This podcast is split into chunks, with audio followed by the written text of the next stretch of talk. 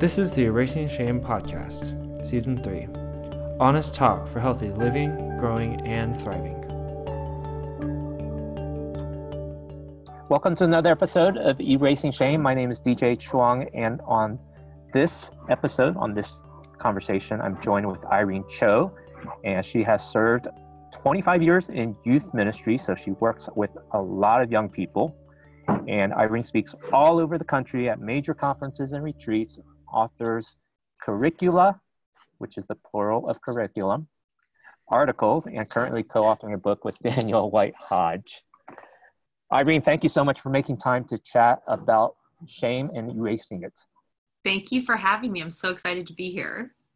And what should our audience know about you before we dive in? Um, I I have a very long, complicated story.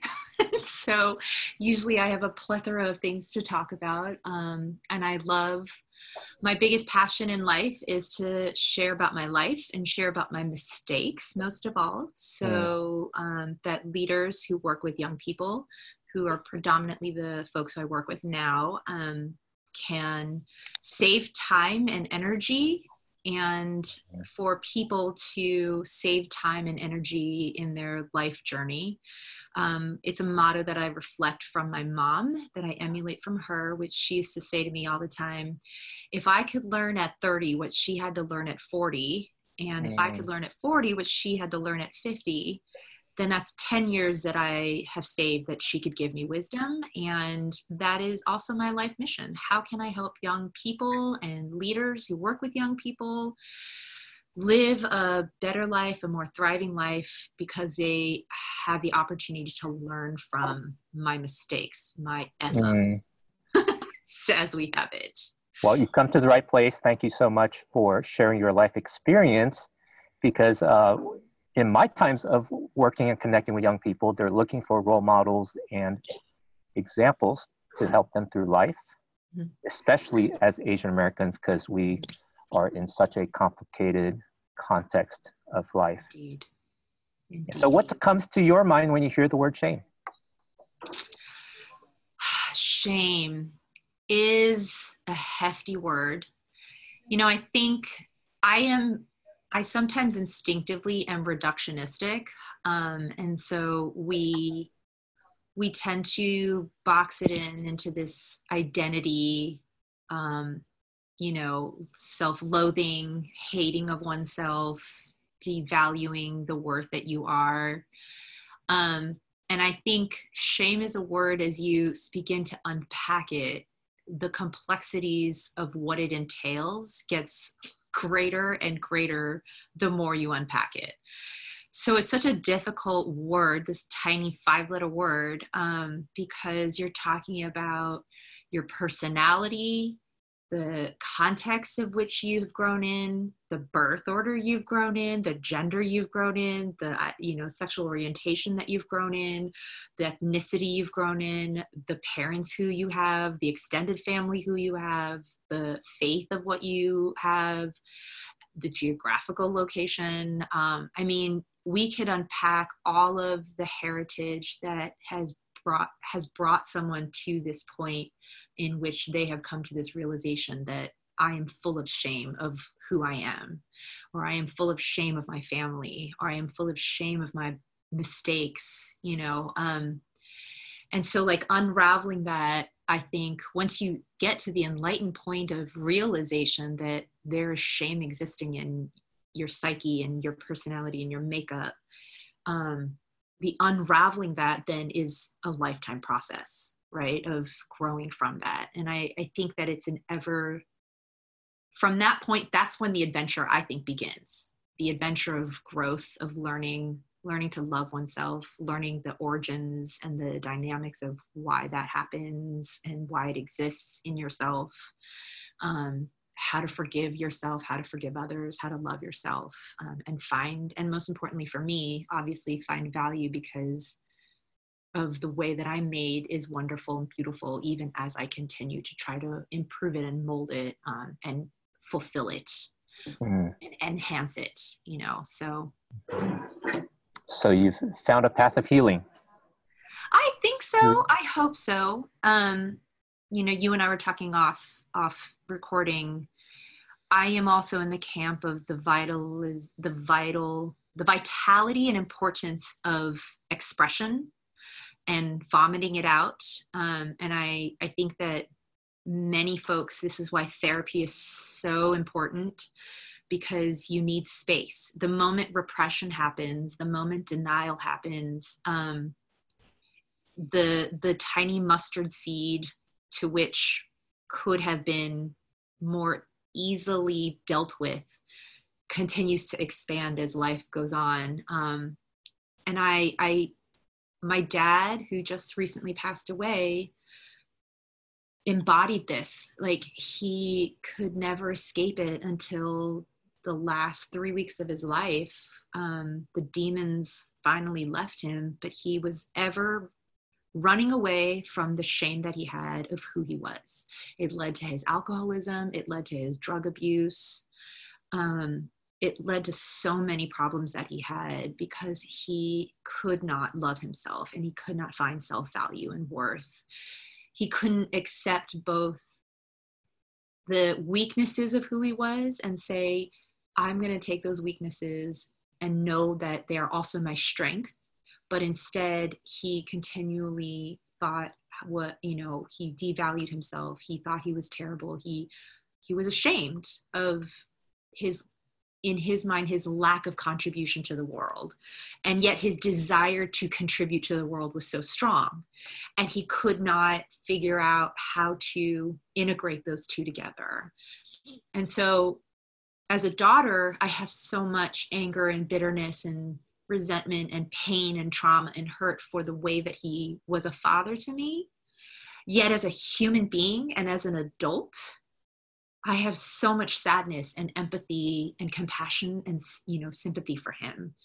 Of I wish he had had a community that could come around him and not just his family because we have issues.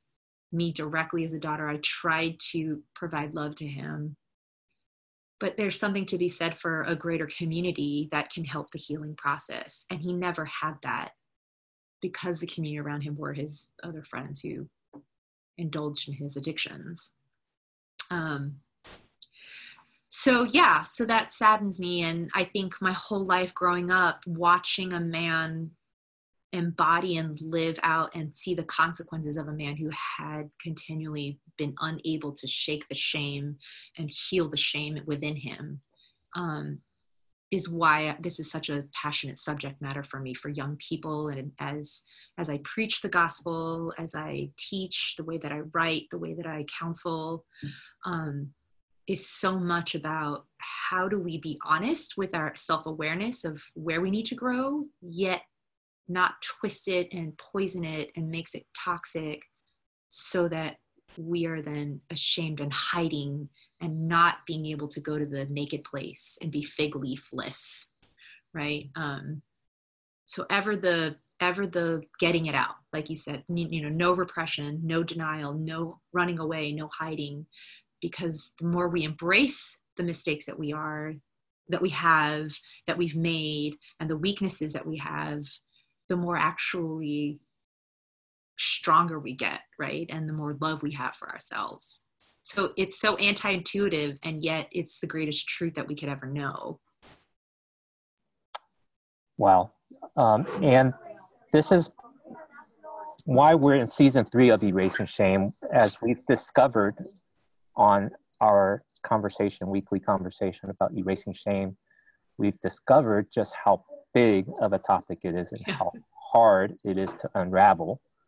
And because shame festers in silence and repression, we found a way to bring light to that darkness and to begin talking about it because the opposite of silence is conversation, healthy conversation.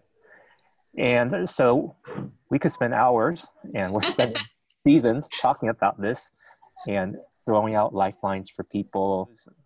Well, let's let's um, help our young adults here, uh, whether they're in high school or college or young adult. It seems that life is getting more and more stressful mm-hmm. for all kinds of different reasons.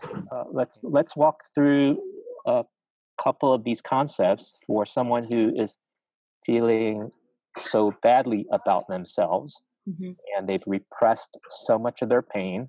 Mm-hmm. And for some, they will act out uh, Mhm. through drugs, alcohol, illicit relationships, whatever it is that would bring some relief to their pain, but it doesn't really heal them. For others, they might go towards performance and kind of Mhm. lose themselves in distractions Mhm. and other things like that. How do they find a safe place to begin getting out of that darkness? I mean, I wish I could say the church, unfortunately. unfortunately, I think that you, the greatest thing would be this is why therapy again is so important. Finding a good therapist to even because it's paid, their job is to provide that safe space for you. Um, and hopefully, you'll be connected to a therapist whom your personality, the way that you think, the way that you process is um, cohesive with yours, you know, or with them. And, you know, you have a good relationship, working relationship and that. I, ironically, I myself actually have not done much therapy, um, which my friend who is a therapist has has said I'm such an anomaly and weird. I do think like I have been fortunate to have a mom who was very skilled in asking the right questions. Um, who from a young age was very balanced in her honesty, both about her learning process and not being afraid of a learning process. So I think, okay, twofold. Number one, I think there has to be a coming to terms within yourself that you are willing to be vulnerable. I think that's the first step. That's the hardest step because we don't want to be vulnerable. Um, you know, I'm very introverted. I'm very protective. I people think I'm very vulnerable with people, but I'm like, no, it's because I've processed that and I'm I'm show I've prepared the display of my pains for you all. That's not the same as vulnerability. Um, and I have to continually, and it's daily, it's a daily work of saying to myself, vulnerability is my Jedi, you know, lightsaber. It's my sword. It's my it's my bow and arrow. It's my secret weapon to the bondage of shame within me.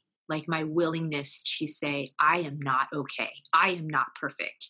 I have junk that I have to deal with. That willingness, and not in a apathetic, tough guy, tough gal kind of way, but in a in a very real, deep, deep down in the secret dark space. I have things that I have to work on way.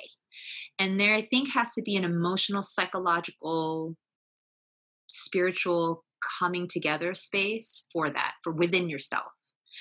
And then I think, because if you don't have that, if you go out to community then first, then the problem is a lot of times I've seen this when I've counseled people, their search then simply becomes affirm me, make me feel good about myself, which doesn't alleviate the problem of shame. It just enhances it. It just becomes another addiction. So you see people going from friendship to friendship, accountability partner, accountability partners, relationship to relationship, because it's it's not act. You haven't gotten into the space of the naked place. The, the vulnerability is what I call the naked place.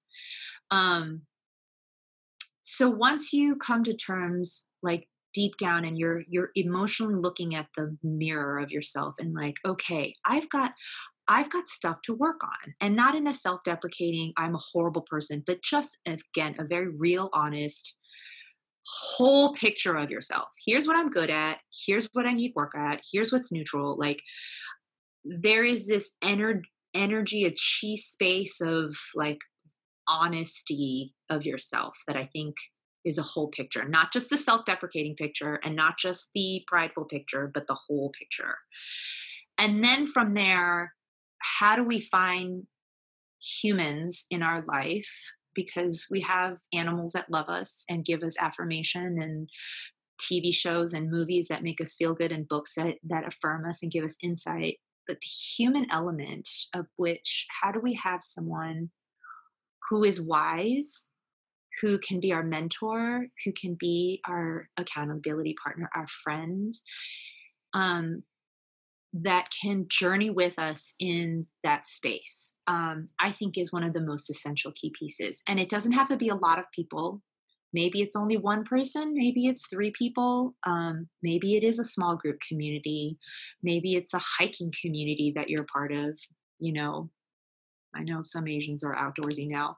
Like it could be anything, right? Um, and I think the the exercise of that group or that person and that partner who's in your life where there could be real dialogue of processing you know and an exposure of questions that we want to ask ourselves of why am i like this? What's my history? When did this start? What's my trigger point? What are my triggers? Why am i defensive? Um what were my parents like what are my siblings like? How do i interact with different various people? Um, and i think that the interpersonal questions that that begins to help the process of really understanding. And i know that's hard for some different various personality you know folks like i'm an infj hardcore f um, so the feeling element is really great. Like I don't have a problem with that. But I know my husband's a T. Um, and he's very analytical in his process of what is my history? Why did this come from? Um, he has a lot of empathy, but he's very scientific about his analysis and figuring out.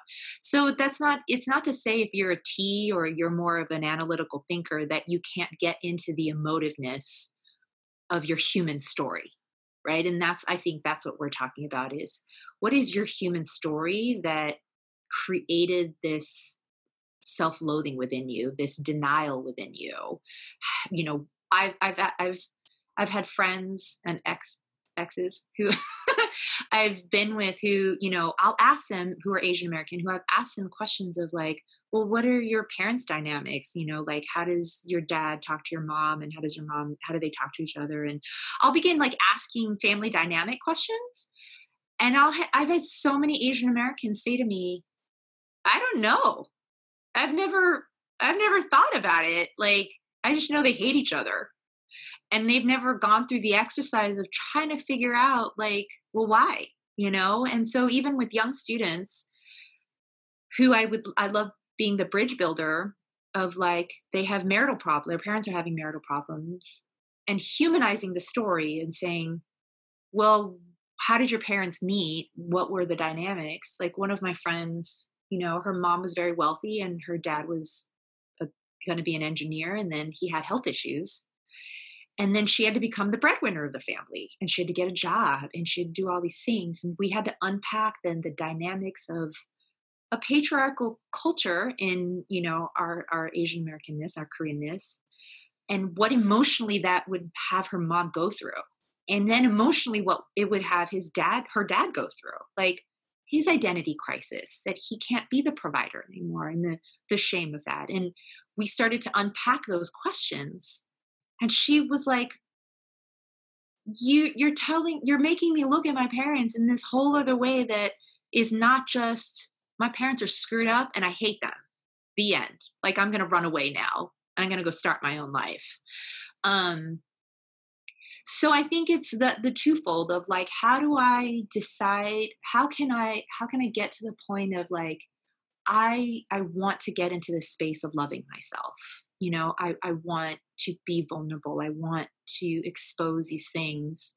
And then it's how do I find a community where I can safely process and ask these interpersonal questions about who I am, why I'm like this, why my family is like this, what caused this, what led to this, and where are we going?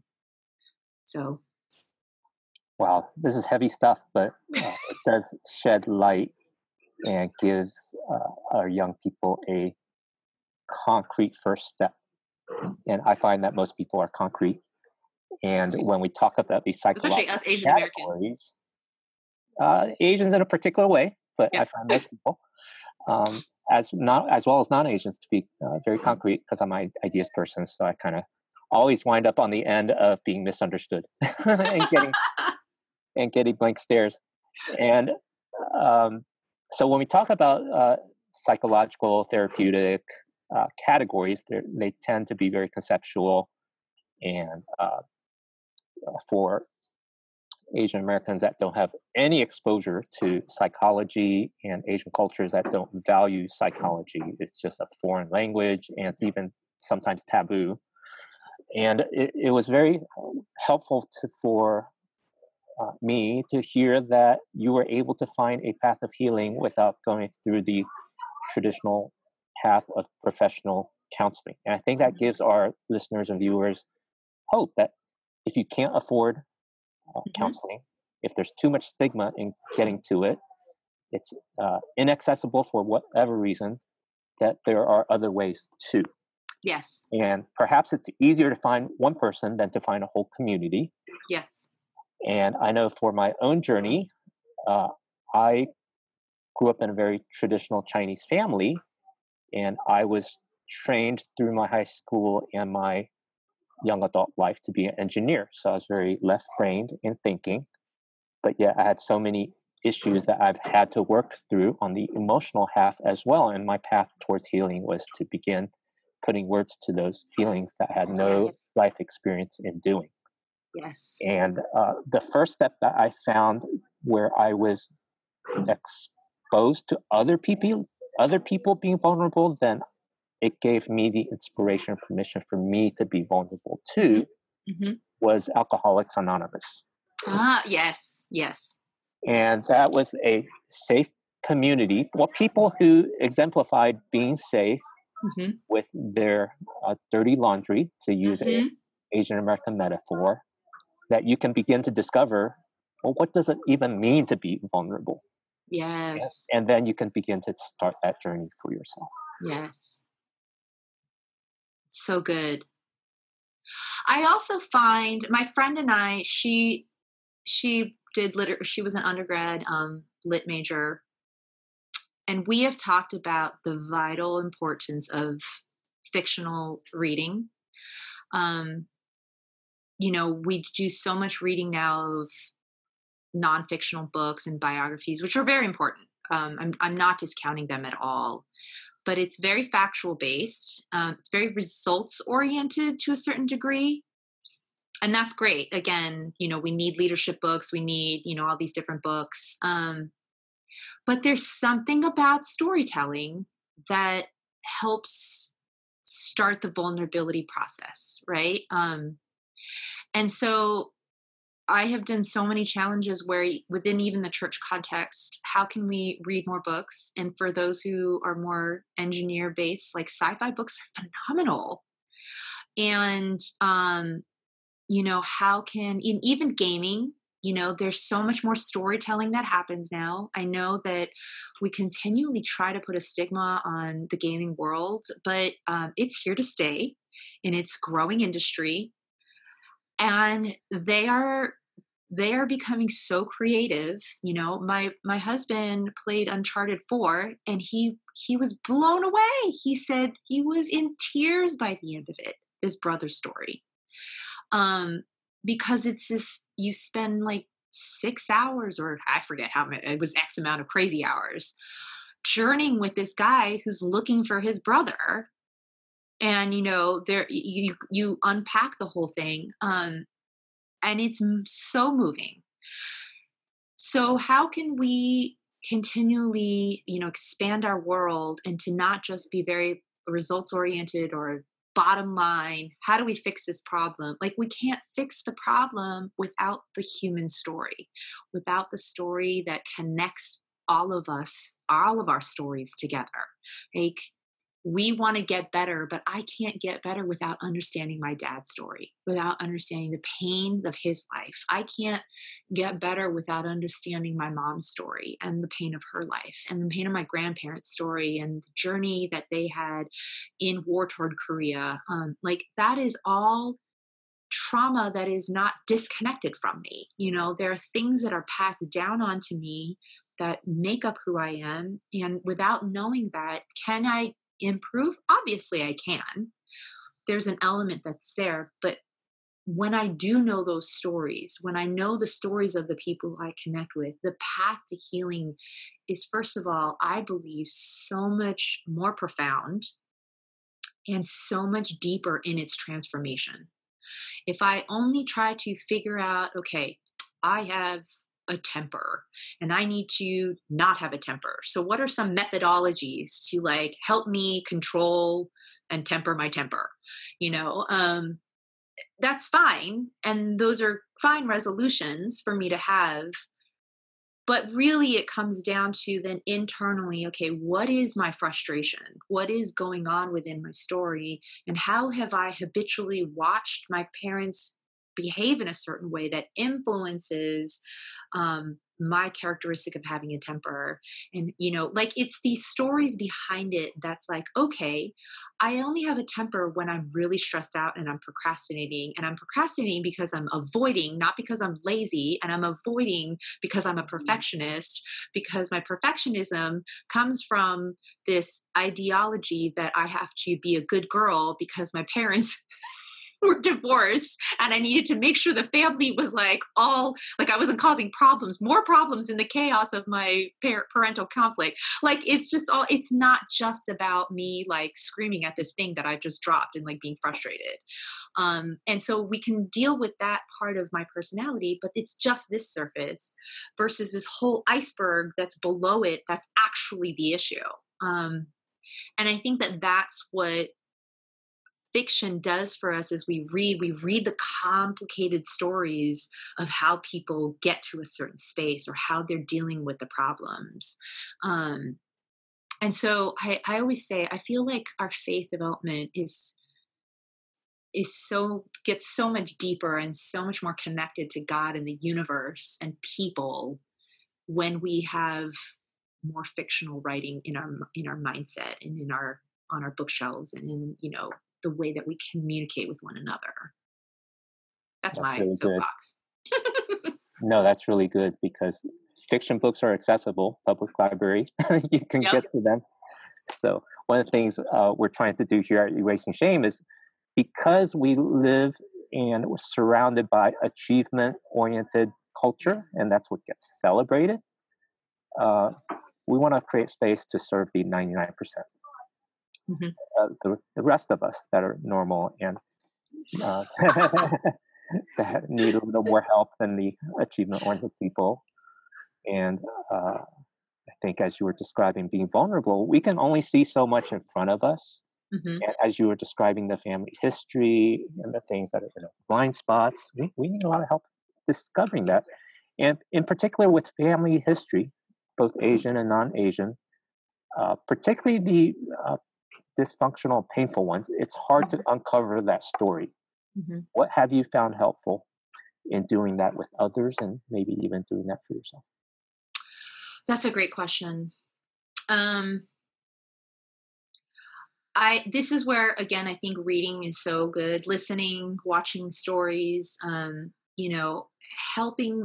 I remember Helie Lee's book, um, "Still Life with Rice," was the first time I I dawned on me the trauma of our the immigration story of our parents. Um, I was like, oh, this is why Korean people are like like this. What, so what, do you mean? What do you mean? Well, like she journeys her grandmother's story, which was pre-Korean War, uh, right? Pre pre-Japanese occupation.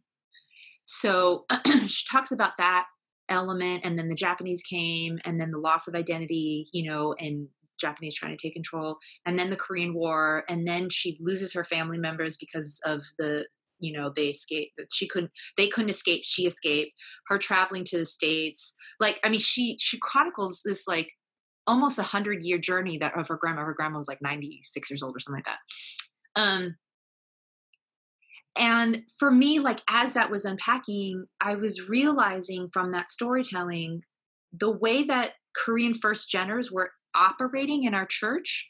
Like, okay, this is an example. Um, we I, I, served at a very big, very large, one of the largest immigrant churches in Koreatown. Um, and we would weekly get our this is i'm going to age myself okay we had transparency machines this is before we had like projectors and all these things but let's say it was a projector but a transparency machine for our songs for our worship time it would get stolen every week okay so we fundraised money and we bought our own and it would get stolen by the adults because they like didn't have theirs or they broke or whatever so we we raised money with our students um, and this is when I was doing junior high ministry, and we bought a portable one that we could unpack and then we could take it on retreats, right? We were like, okay, two in one shot.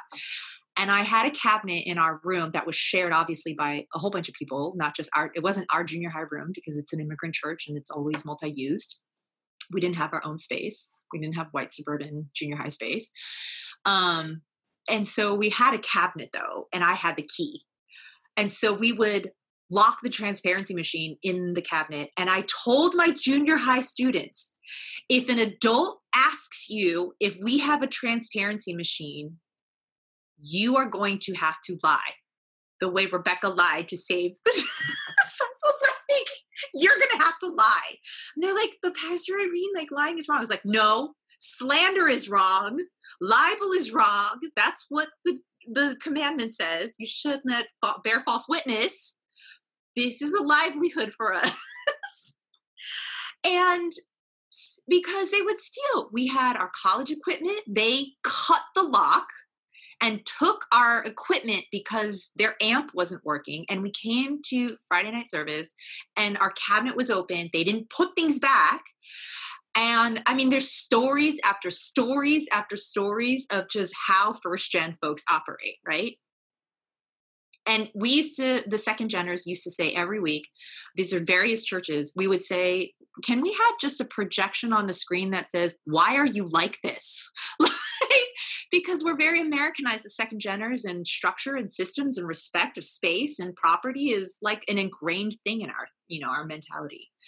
Another funny story, I had a friend, um, she was at church listening to the adult service and the pastor, the senior pastor, was giving this lesson on a sermon illustration and he told the congregants he said you know 여러분들 like everyone our young people do not think the way we think and he gave a story about how he took his daughter on an errand run and they went to go get a newspaper and in koreatown you pay the 50 cents i think it's a dollar now but you pay the 50 cents you open the machine you take one newspaper out and then you close the machine. That's not how Korean people do it, right? They put the 50 cents in, they open the machine, they take the entire stack out, and then they close the machine. So if you are not at at the newspaper stand right when the papers get dropped, you're you're dang out of luck. So now you have to go to restaurant or the barbershop or like you know somewhere to like ask them, hey, do you have today's newspaper? Because somebody took all of it. So he's giving this example, and then he said his daughter, his second gen American born daughter, said to him, Appa, dad, that's not how you're supposed to do it. You're supposed to put 50 cents in and take one newspaper out. And she, he says, She reprimanded me. So you need to know when you go take newspapers, this was the punchline of the lesson. He said, When you go to get newspapers, don't take your second gen child with you because they don't understand how it's supposed to be. And my friend came back for this, and she was like, I was so disturbed. She's like, I don't even remember what the rest of the sermon was about. She's like, what the heck?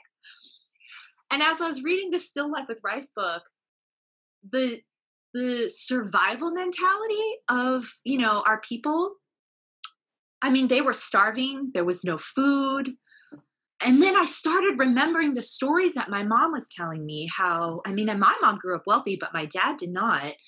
Of, you know, they don't have toilet paper. They would use newspapers. You know, they would it, it, was all so within the span of i remember when i was eight my mom going to korea and then being shocked at how different it had already gotten modernized and then 10 years later she went again another shock of just modernity happening you know modernization and industrialization happening in korea that was not the country that they grew up in these first geners were very like very much poor grab what you can stuff it in like carry you take all that you can carry you know and like leave.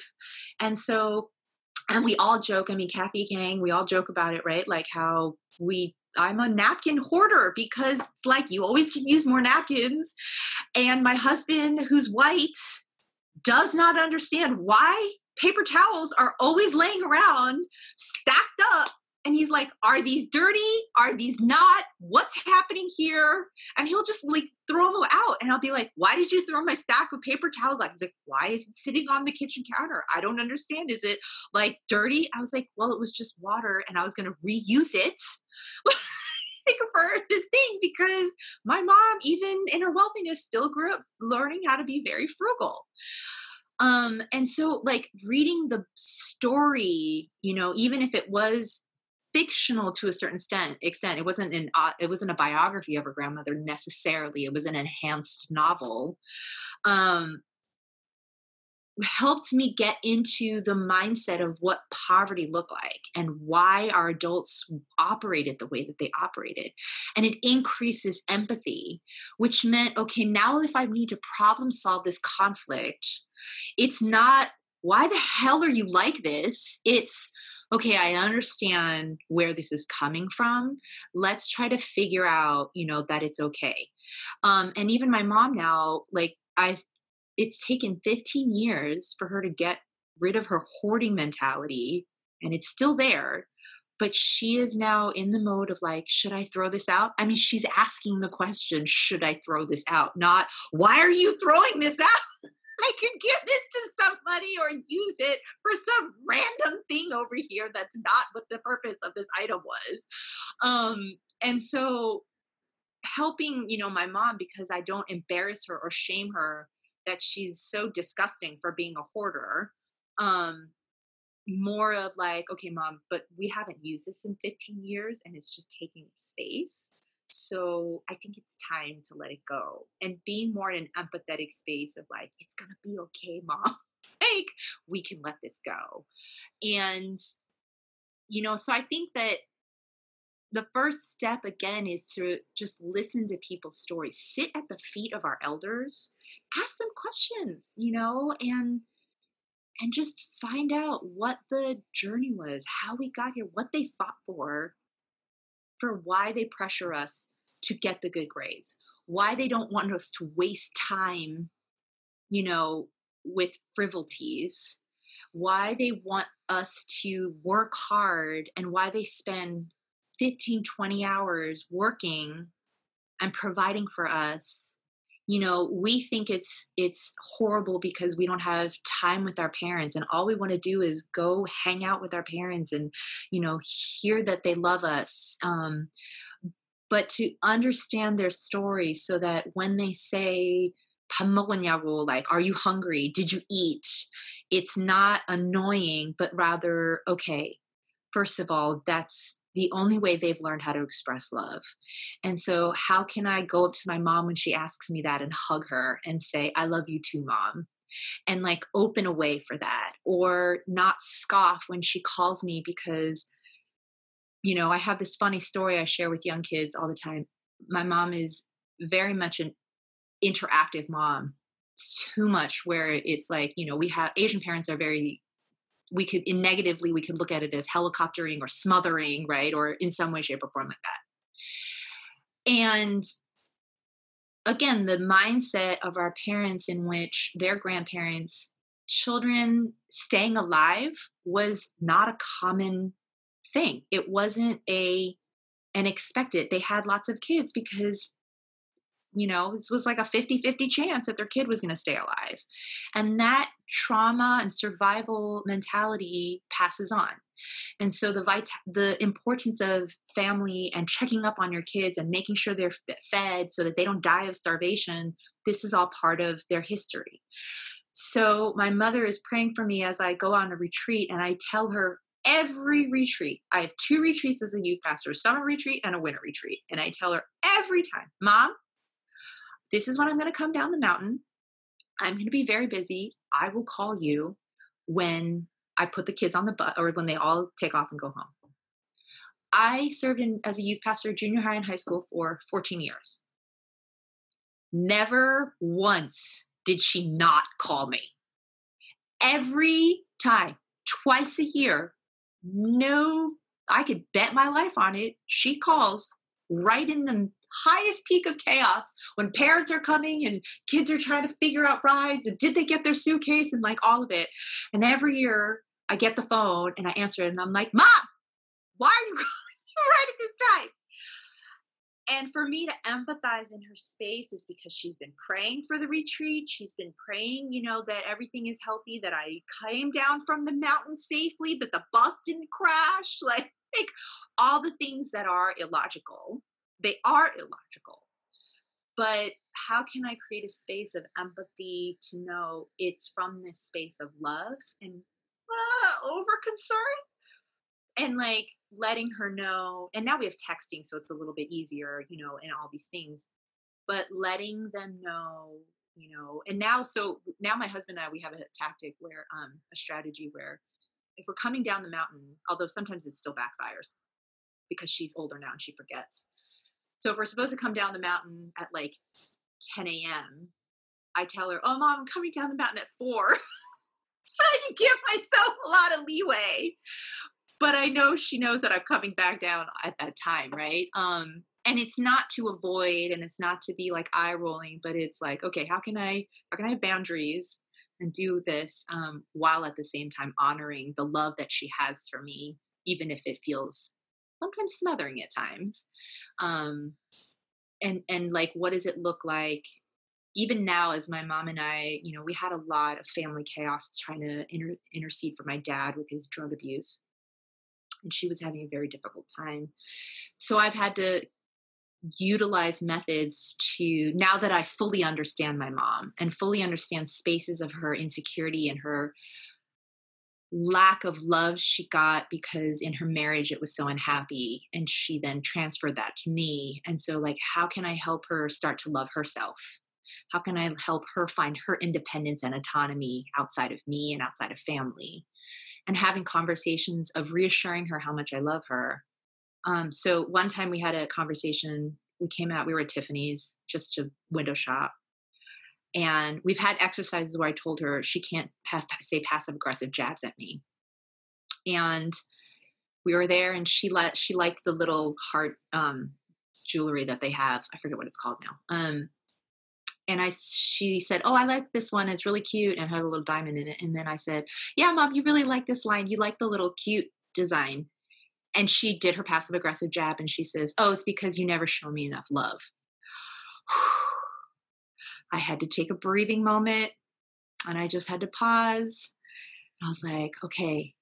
And I had to dig in to my empathetic mindset and say, "Okay, how do I name this that what she did was wrong, but do it lovingly, but firmly? And so we were coming out of the store and we were going to the parking garage, and I stopped and I said, Mom, do you really believe that I don't love you? I just asked her that. And I and she stopped and she was like, It was a joke. I said, But I'm asking you gen- genuinely. Do you really believe that I don't love you?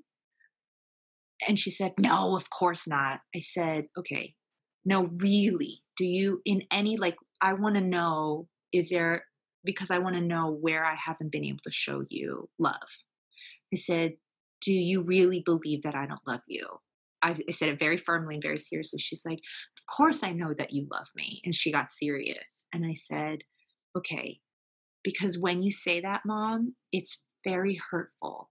And it really it pains me. Um and so if you don't feel like I'm showing you love, I think we need to talk about it because I want to be able to show you that I do love you. So let's talk about that. But that joke was very hurtful, mom. And so I said, Can you apologize for that joke, please? And she was like, I'm sorry, it was a joke. And she said it like that. But I got my mom to apologize, which is craziness, like in Asian parents, right? and you know, I, it was an exercise for my mom to learn how to better communicate. Um, and so I've gotten her to the point now where she calls me if I said something short tempered to her that I didn't intend or I didn't even know that I did that. She will call me up an hour later and say, Hey, the way that you talked to me just now, like, you know, in our previous conversation, mom's feeling very hurt by that. And I have gotten my mom to be able to express herself, this first gen woman, to be able to express herself like that. Because I think at the end of it, as I continue to hear stories and try to figure out the whys and ask the questions okay, this is why they're like this. This is why their mode of operation is like this. It's helped me to then be able to go first because somebody has to go first. And our parents aren't going to go first because they don't have the tools to go first. They didn't grow up with Oprah. They didn't grow up with these books. They didn't grow up with psycho- psychological terminologies and understanding and awareness. So as we get educated, as we have books, even if they're predominantly white counselors, but we still have the books, we could take some of those methods and then contextualize it to be in a mode, you know, of operating and asking questions and having dialogue with our parents. So my friend, he used to hate his mom. And I started asking questions about his parents' dynamic. And I said, Do you think that your mom is lonely because your dad keeps going to missions and business on into China? And do you think that's why your mom is calling you and trying to share, you know, conversation with you? She's bad at it, granted, okay, because she keeps nagging at you, but do you think that's why? And he paused he was like, I never thought of it like that. And I said, I wonder if maybe when your dad leaves, before she has time to call you, maybe you call her a couple of hours after your dad leaves and say, Hey, mom, how are you doing? How's it like being alone? Do you have enough food? You know, did you eat today? Just checking in on his mom. And he said he did it for the first time. This it, it, like really dynamically changed the relationship he had with his mom even though he still was like she's still annoying of course. But and then he said his mom kept trying to turn the conversation around like oh i'm fine i'm fine. How are you? And he said no no mom. I called you how are you doing let's talk about you and she was so uncomfortable in the beginning but she then started to say, I, yeah, I'm a little lonely. I'm bored. So I'm trying to do piano. And she started talking about herself. And so now he's trying to, you know, because she would do things that were very passive aggressive expressions because she didn't have the tools to say, Hey, I'm lonely. Your dad just left. Do you want to come over? Should we go watch a movie? Um, and I think it's just things like that of like, how do we want our friends to re- interact with us And how can we interact the same way that our to our parents? So i think it's like if you don't if we don't know stories of why our parents are operating that way or our friends or you know our spouses then it becomes difficult to figure out how to talk to them it becomes difficult to empathize it becomes difficult then for us to understand why there's conflict why our parent makes us feel like absolute and utter shit with their passive aggressive jam- jabs. Like, ah, you don't really love mom. You would have gotten me a gift. You're like, all right, woman, I'll show you how much I don't love you. I won't even call you next year on your birthday. You know, like it just creates this cycle of anger. But if we stop for a moment, we're like, okay, you know, dad kind of sucks at giving mom gifts. So she's gift giving is her love language. Maybe I figure out what she really likes and I can figure out how to get her a good gift next year. It's understanding the why, right? Wow. Uh, you're a great storyteller. And thank you for sharing those poignant stories because I think that gives people a lifeline to know what it feels like. And uh, we've heard some feedback that as people watch these episodes, and sometimes even with the person that they're having a difficulty breaking that ice and starting that conversation, that watching this story together begins to open that up. So thank you so much. I'm going to leave the story as it is and as uh, and not add too much commentary. But uh, one of our colleagues, Daniel Lee, says it so well that being Asian American is traumatic, mm-hmm. Mm-hmm. and it's different for it's traumatic in both generations. And uh, I hope to bring him on to erasing shame. tomorrow. And because your story is so uh, visceral and relatable for our audience, what's a good way for our um, listeners and viewers to reach out to you? I am going out on my own and starting my own website um, and hoping to create resources both for young people and leaders, um, you know, both Asian American and for all the folks who don't get reached by the church um, and beyond that. So my website is findingtheinbetween.com. You can follow me initially right now on all things Irene M, like Michelle Cho, C H O. So Facebook, Twitter, Instagram, um, those are all Irene M Cho. And yeah, hopefully within the year, I'll be able to start um, having resources available so that we can have better conversations with one another um, and learn from one another and create more thriving, healthier, holistic communities with each other. Wonderful, wonderful. Thank you so much, Irene. And we'll add a link to all of those things in the show notes. And congratulations on getting your book published soon. Thank you. And thank you, our viewers and listeners, for being with us on this episode of Erasing Shame. We'd love to have your feedback. You can comment to us anonymously at erasingshame.com and leave us a voicemail or a message or ping us on any of our channels on YouTube and Facebook. We'll see you next week. Thank you for being a part of Erasing Shame. Please rate and review on iTunes, subscribe on YouTube, and like on Facebook. Share with your friends and followers. Together, we are erasing shame one story at a time. Get all the details at erasingshame.com.